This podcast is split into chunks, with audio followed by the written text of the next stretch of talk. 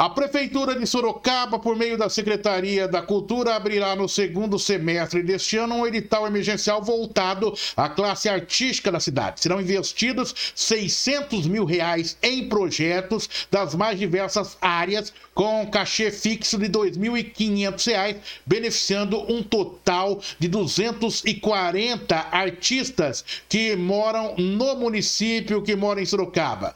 E para falar sobre este assunto, vamos conversar com o secretário secretário da Cultura de Sorocaba, Luiz Antônio Zamuné. Secretário, mais uma vez, bom dia, obrigado por atender o nosso convite e o senhor fique à vontade para poder falar deste benefício para os artistas locais. Bom dia a todos. quero, em primeiro lugar, agradecer a oportunidade desse espaço, da gente poder conversar sobre cultura, sobre a Link e sobre os nossos trabalhos aqui que a gente imagina para a cidade de Sorocaba. A Link, eu gostaria antes de tentar explicar, não é todo mundo que conhece exatamente o que é a lei de incentivo à cultura da cidade de Sorocaba. É, é uma iniciativa muito boa, já de alguns anos, que tem fomentado a arte e a cultura da cidade. E um dos melhores exemplos que a gente pode dar sobre isso é o, o trabalho Ibsoroc, do Pedro Lopes. Pedro Lopes é um artista plástico de Sorocaba que tem uma, uma, uma carreira consolidada no, no circuito das artes plásticas e pensou um trabalho espetacular de contar a história da arte através da história de Sorocaba. Ou melhor, a história de Sorocaba através da história da arte, porque as duas coisas se confundem naquele trabalho é, maravilhoso que ele fez já no início dos anos 2000 e, e só esse trabalho já justificaria termos um, uma lei de incentivo à cultura aqui de Sorocaba. Acontece que nós estamos num período muito difícil. Essa, essa pandemia, essa essa parada nos movimentos artísticos no Brasil e até no mundo é, tem feito uma, uma injeção de criatividade em muita gente. E percebemos assim que eu não sei até que ponto tudo vai voltar a ser igual era antes. Eu vejo muita gente falando do novo normal. É... O, o áudio tá bom? Tá ótimo, tá perfeito o seu som. Pode continuar, secretário. Obrigado. Então, o, esse novo normal que está se colocando aí é, no mundo inteiro é algo que também nos preocupa em termos de é, como que a arte, como que a cultura vai se, é, se manter nesses próximos tempos, mas principalmente como é que ela vai se manter no momento atual. Eu tenho visto lá na secretaria, eu tenho sido conversado com muitos artistas, muitos produtores, e que eu vejo que é, estão passando por uma dificuldade muito grande, não só de produzir os seus trabalhos, mas também de manutenção da vida mesmo, tá? De pagar as contas, conta de água, conta de luz, porque todo mundo vive, né? O dia a dia. E pensando nisso, e, e logo que eu assumi, você tem que pensar que eu assumi em janeiro desse ano, e no final do ano passado teve uma lei federal de auxílio, que foi a Lei Aldir Blanc. E um dos primeiros trabalhos que eu tive ali foi que foi ter que fazer uma interpretação de como foi feita a arrecadação de impostos dos artistas, existiam umas certas divergências, e nós tivemos, assim, em pouco tempo, uma solução que foi favorável a, ao entendimento, porque no direito sempre você tem vários entendimentos, foi favorável o entendimento de que nós teríamos é, é, é, o poder público cobrou, de uma certa forma, du, é, duplamente o imposto. E conversando com o jurídico, nós achamos que seria interessante que a gente acertasse isso atendendo a manifestação de muitos artistas. Para conversar isso, nessa época, eu tive contato com muitos produtores, muitos artistas e foram falando da situação.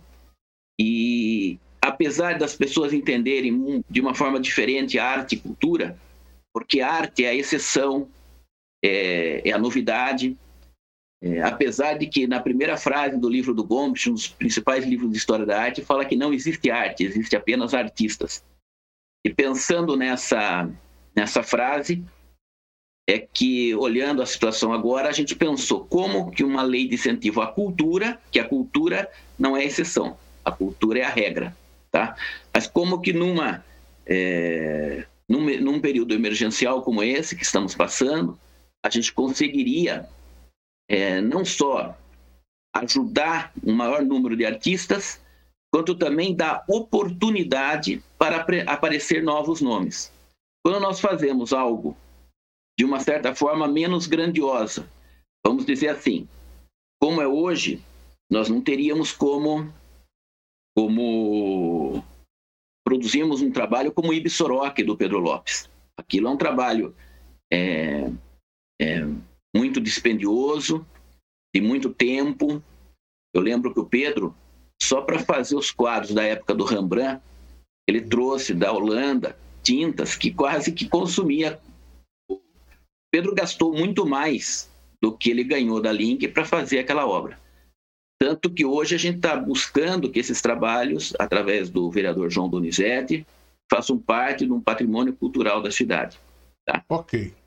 É, secretária, a minha pergunta, o senhor fez aí uma explanação é, muito, muito técnica, importante para a nossa compreensão, mas no dia a dia e que o artista que vai ser o principal beneficiado entende completamente a sua linguagem, né? E conseguiu já fazer essa, essa definição. Olha, com o secretário disse assim, assim, assim.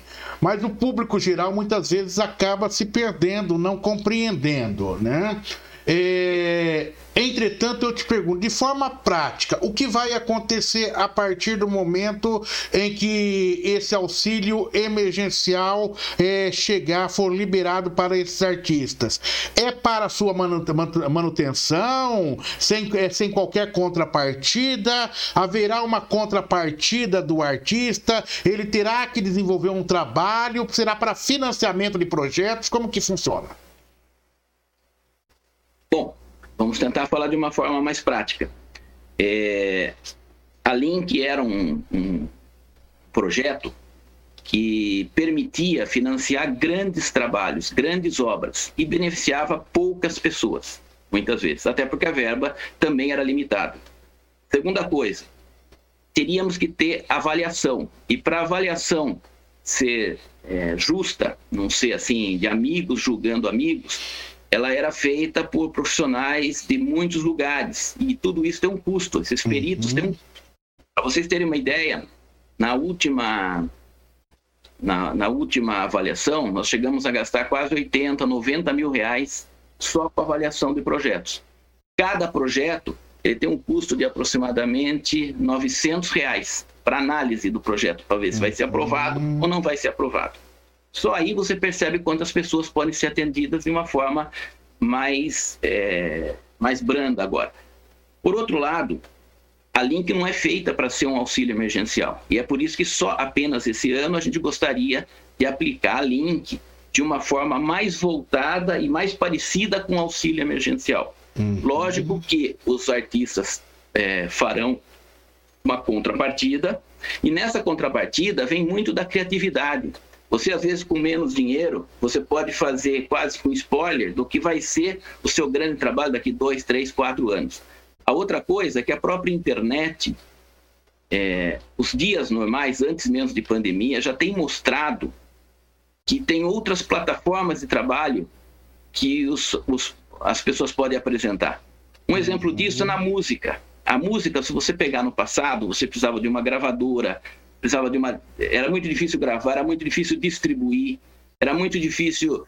É, tudo isso tinha um custo alto. E hoje você vê artistas que foram feitos pela própria internet. Isso. Tá? Você hoje consegue gravar, você não precisa de um grande equipamento, é, como de uma gravadora antigamente, para distribuir, para gravar e para você, inclusive, é, ganhar dinheiro com isso. Correto. A, a internet mudou a música e ela vai mudar muitas coisas. Quando você olha esses movimentos, você pega no passado, todos os grandes movimentos foram, de uma certa forma, um pouco rebeldes, um pouco transgressores. O impressionismo, que hoje é visto como uma obra é, assim sacramentada na cultura, tá? ela começou como algo quase agressivo uhum. ao academismo da época. O modernismo nem se fala, suprematismo, cubismo, todas essas coisas eram, eram, eram obras assim que tinham é, um, um, alto grau de transgressão okay. e que com o tempo passaram a fazer parte da cultura. Nós estamos dando oportunidade agora para muitos artistas que muitas vezes não têm condição de ser colocados é, no trabalho, no mercado de trabalho, é, no mesmo pé de igualdade. Vamos comparar se fosse a Fórmula 1. Você uhum. tem lá os uhum. pilotos da Fórmula 1 com grandes equipes, todos que estão na Fórmula 1 provavelmente são grandes pilotos, ou tem grandes fortunas depositadas atrás para conseguir ter chegado até ali. Exato. Se você tivesse como fazer uma prova reunindo novos, antigos e atuais pilotos, tanto de kart quanto de Fórmula 3, Fórmula 1, tudo ao mesmo tempo, se ia dar um certo oportunidade, vamos dizer, para caso tenha no meio alguém que poderia despontar. Secretário, é, pode concluir, mas eu já, já pego um gancho e já faço uma outra pergunta. Quem terá, é, quem terá acesso, é, os artistas que terão acesso e como, como vai ser o procedimento? E a partir de quando eles é, começam aí é, a poder se movimentar para ter acesso a esse benefício? Em primeiro lugar, eu preciso dizer que é, são. No, no, isso é uma proposta.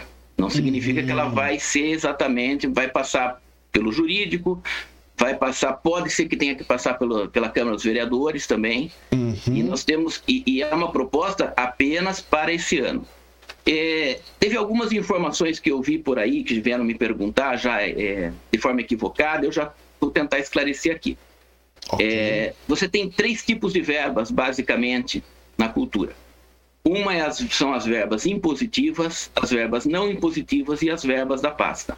Uhum. Nas verbas é, impositivas, os vereadores, foi votado unânime, unanimemente por eles que essas verbas iriam para a saúde.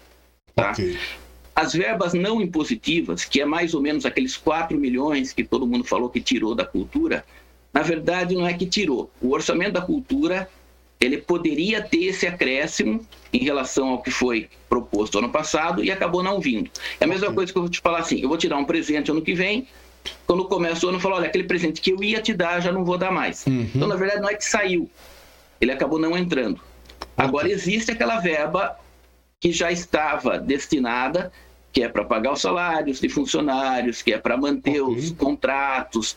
Tudo isso é, nós estamos provisionando parte dessa verba, por isso que dá 600 mil reais e não 655, que era a verba não impositiva, okay. que foi retirada, tá? Então é um dinheiro que se ficasse, sobrasse, pode ser até que fosse para outra coisa.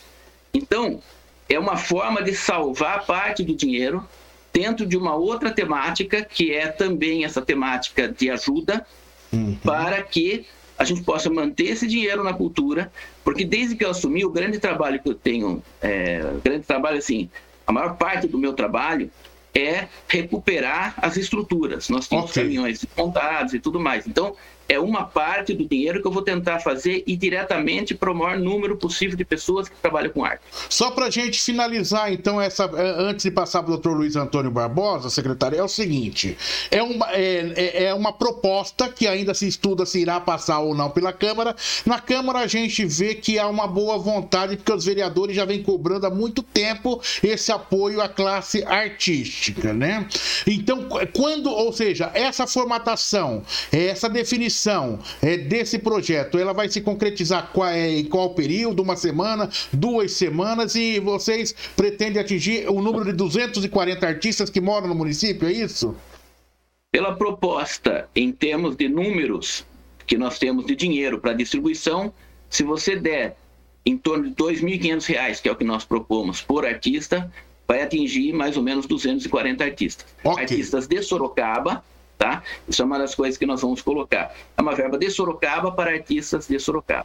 Correto. Doutor Luiz Antônio Barbosa, alguma observação?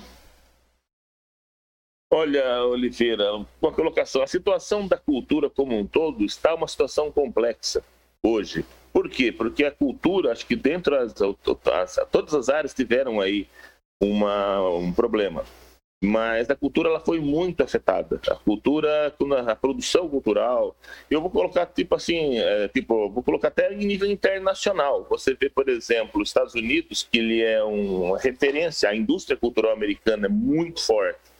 É, muito a, a, a participação no PIB da Califórnia da indústria cinematográfica é muito grande.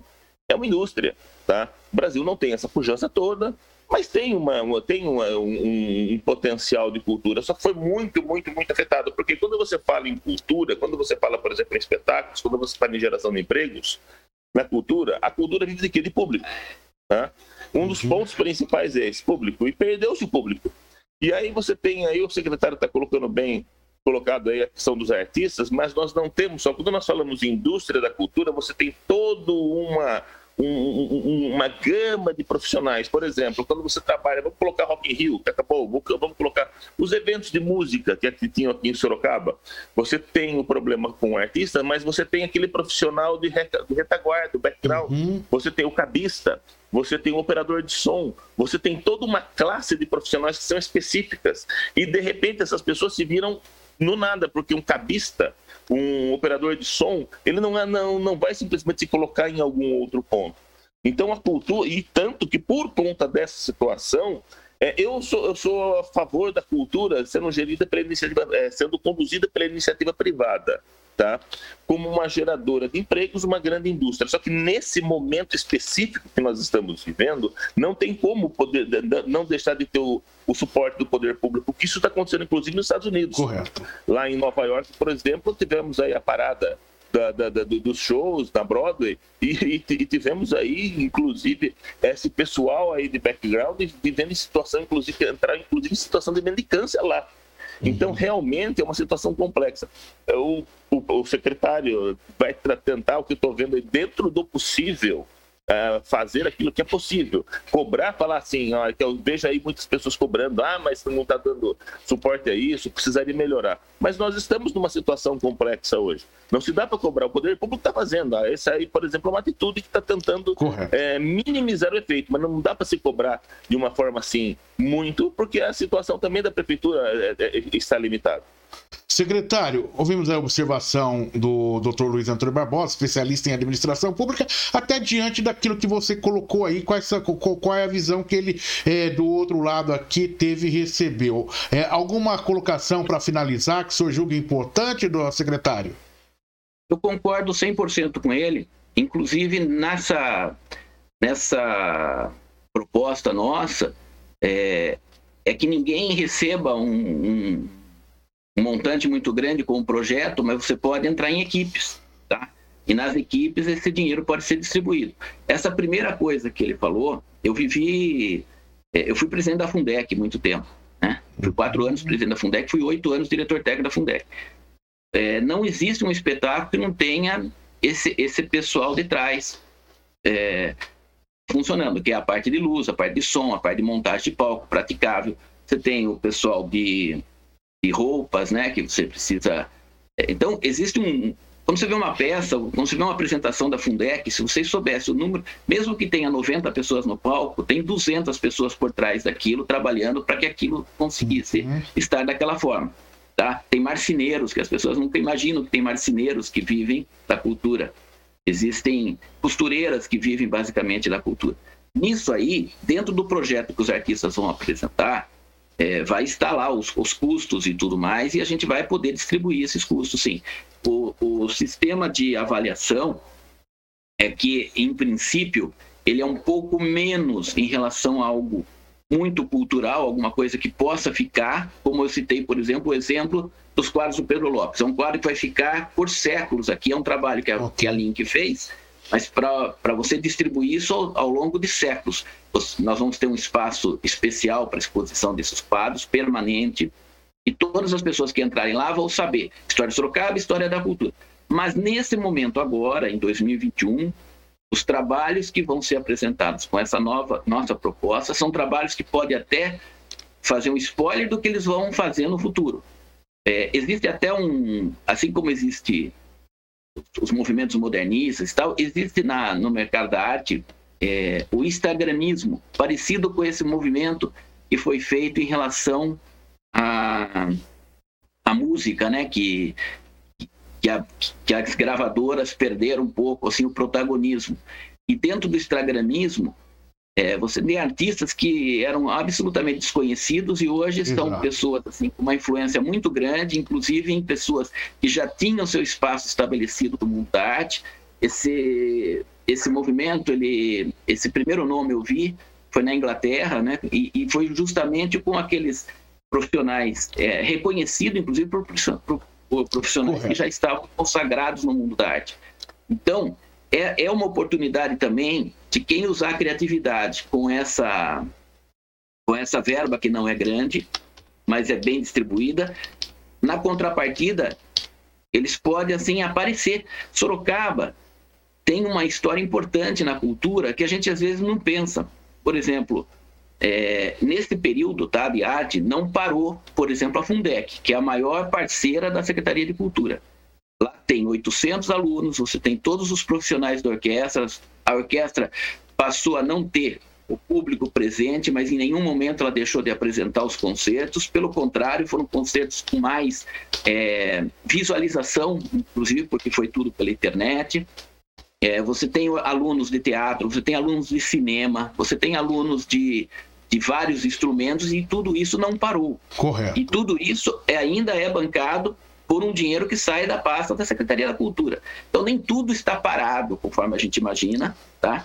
E a outra coisa é que nós estamos também trabalhando para que os instrumentos da cultura que estavam aí é, um pouco é, parados, por exemplo, nós tínhamos um caminhão com motor desmontado há mais de cinco anos. Uhum. Nós tínhamos, então eu estou tentando fazer tudo isso voltar. Por quê? Porque o caminhão da cultura é um, é um espaço, é um caminhão-palco que você tem como levar a cultura nos bairros. Se alguns desses trabalhos contemplados forem alguma coisa relativamente simples, que possa ter, ser tocado num pequeno caminhão, quem propor trabalho pode já usufruir disso em pouco tempo, até porque Correto. é a iniciativa privada que nos está dando de presente um novo motor para o caminhão. Secretário, parabéns. Muitas vezes se fala que pouco se faz em termos de cultura, mas quando conversamos com o senhor, a gente vê que muito está se tentando fazer e se a gente tivesse em outros tempos eh, da tal normalidade, talvez a situação ter, seria eh, bem diferente. Mas parabéns pela sua iniciativa. Vamos continuar conversando e um bom dia, secretário. Bom dia, e eu que agradeço a oportunidade mais uma vez. Nós que agradecemos a sua gentileza conosco aqui no Repórter RMS News, jornalismo para você conectado na internet.